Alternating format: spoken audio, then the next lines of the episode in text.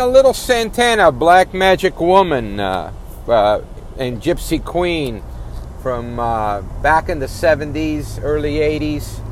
Great music and great to start off this Kentucky Derby weekend, a Kentucky Derby week uh, leading up to a really, really good race uh, in uh, a week from Saturday here at Churchill Downs. Just left the track and um, I've caught about 180 horses today 150 to 180 five pages. Um, lots of things going on this morning. We had improbable work 48 and change for bob baffert. We had by my standards working a very strong 7 8 and 25 and change on my stopwatch. We had champagne anyone for the oaks. Also street band with Sophie Doyle. And uh, very interesting uh, morning. Uh, like I said, a lot of horses working here at Churchill Downs after a, a weekend of, of a lot of rain. Track was great. I have to say, both Churchill and Keeneland deserve A pluses on the way they groom and manicure the track after rains. These tracks really handle water well both Churchill and Keeneland handle water very, very well. And I really uh, in, uh, enjoyed playing the main track despite the rain over the week, uh, over on Saturday, because we had no racing yesterday here in Kentucky because of Easter. Um, so fun, fun weekend, and made a little score with the nine horse in the last race on Saturday, named Winning Number. One of our clients, Tommy Massis, hit the pick six, single ticket. Uh, so Racing with Bruno did take down, clients did take down the pick six, including um, the pick five and pick four. We had the pick four for eleven thousand for two dollars on our sheet.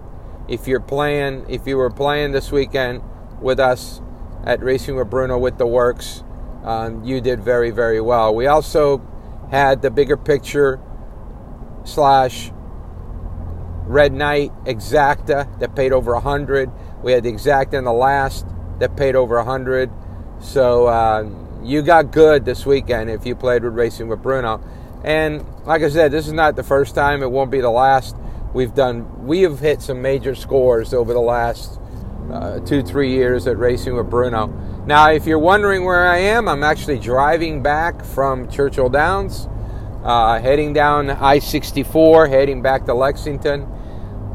Yes, I do the Lexington to, to, Louisville every morning to come to Churchill. Get up at 3:30 in the morning on the road by four, and uh, at Churchill Downs by five o'clock, 5:15, right when track opens. Uh, it's it's really serene in the morning at 6:30. It's like getting that great rail trip that you've seen so many times in the Derby. Fupeg got it, Street Sense got it. It just seems like we're at four in the morning every hole opens up for us.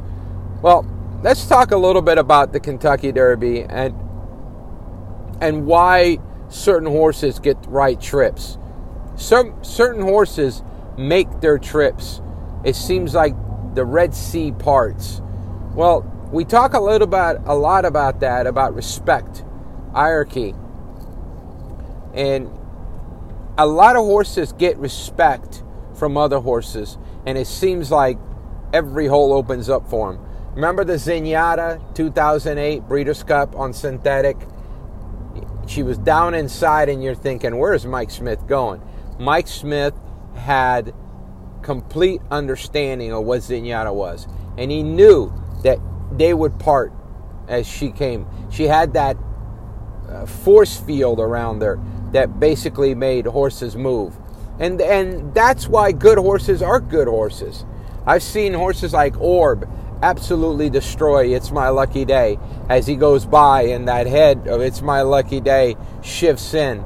You saw War Will do it with Country House as Country House got in that zone of War Wills down the stretch in the Risen Star, and he deferred to to War Will and finished second.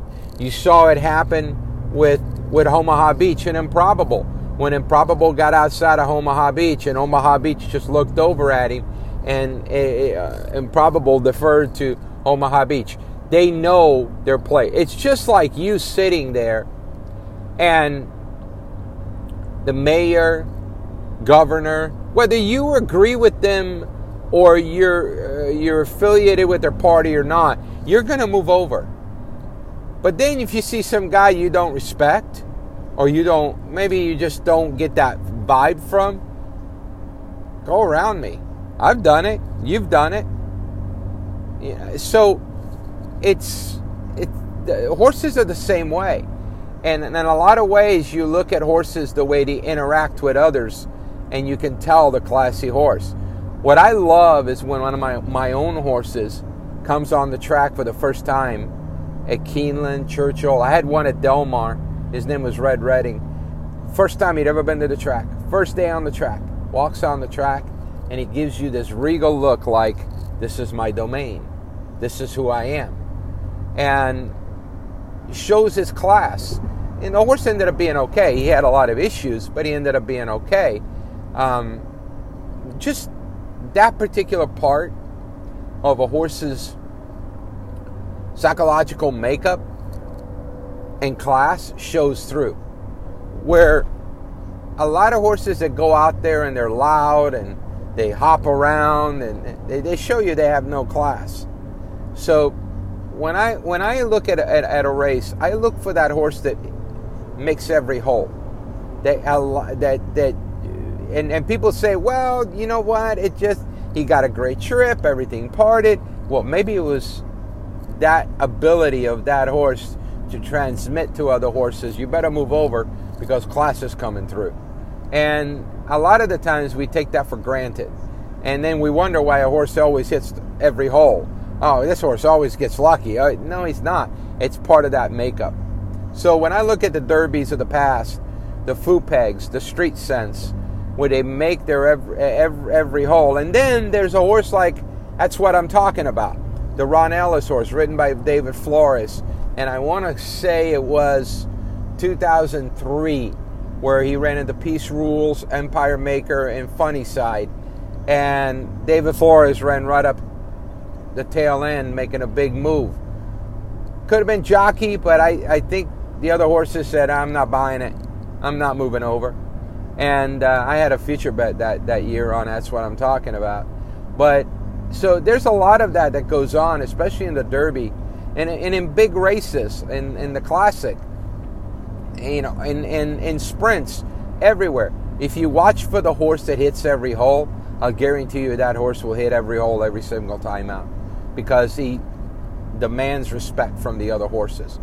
In the morning, for example, people were looking at improbable. Oh, he moved really good. Well, he was by himself today. Horses by themselves can look good. They have to look good, right? They're good horses. Improbable is a good horse. He has to look good. If he's by himself, there's nothing. There's not a straw in his path. So, I don't put a whole lot of stock into that. Um, for example, yesterday at Keeneland, Positive Spirit worked in company, and Never went by the other mate, yet got a bullet. I, I don't know how that worked, but never went by the other horse. Not even on the gallop out.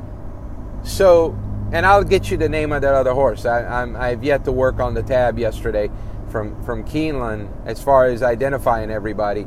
And, but I did see the positive spirit work visually, and it never went by the other horse. So little things like that, you know, that you pick up and you just uh, you, you, you just pass along to where to where you folks out there that don't are not fortunate enough to do or to be out there with us and seeing what we're what I'm seeing. Um, a great example is the ninth race on uh, the last race at Keeneland on Saturday, winning number. That's the name of the horse. It was the number nine horse. I was a little worried going in. I love the horse. I saw him September 11th, and he gave me a really strong feeling. Um, he worked. Uh, they gave him 33 and three that day, but he actually worked five eighths that that that morning. I think it was September 11th or something like that. Uh, went 59 and one, and galloped out really strong. Gave me this presence and the feel of a good horse. So I kept track of him. I saw that he was training up at Louisiana Downs, and I said, okay, all right, that's fair.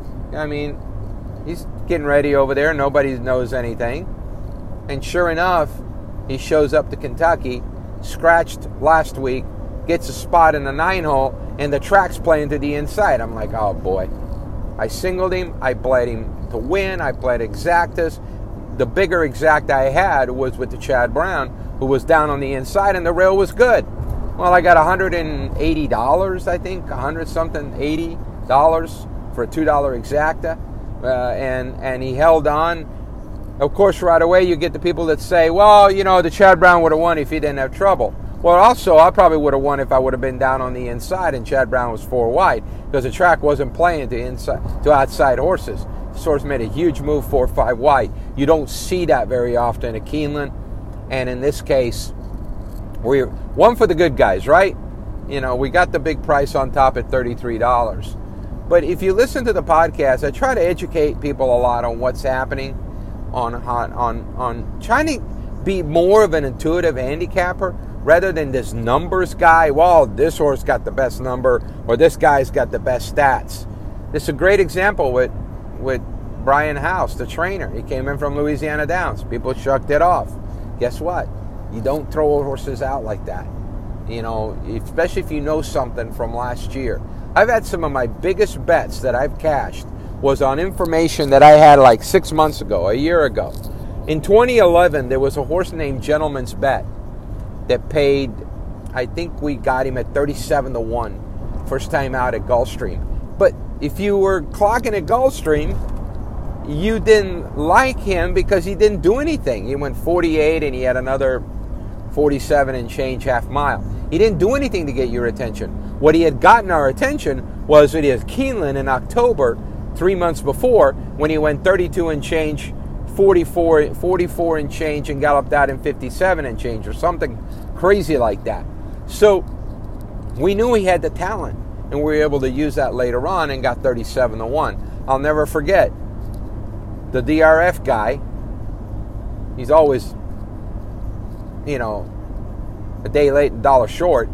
But he tweeted out after the race, after all the tips we've gotten and, and clocking and, you know, 37 to 1 shot with Wayne Catalano wins the race.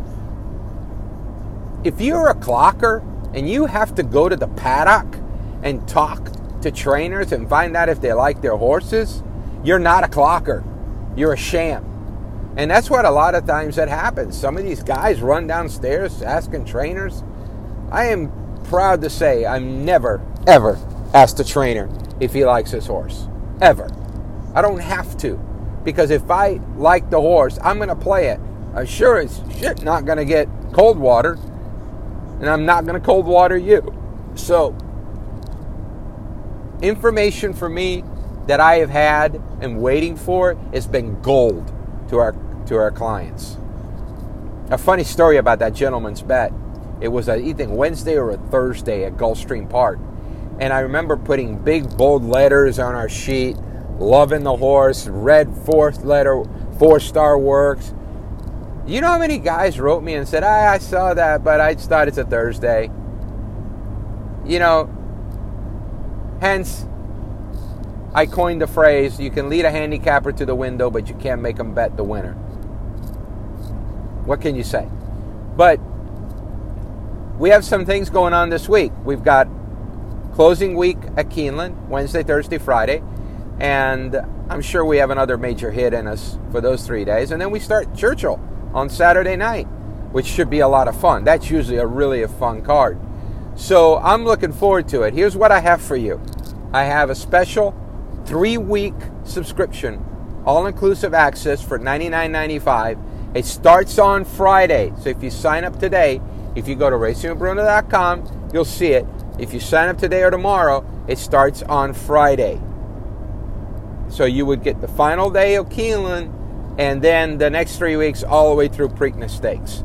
If you want to set up for any, uh, you want to buy any other package, uh, they're all on the site there.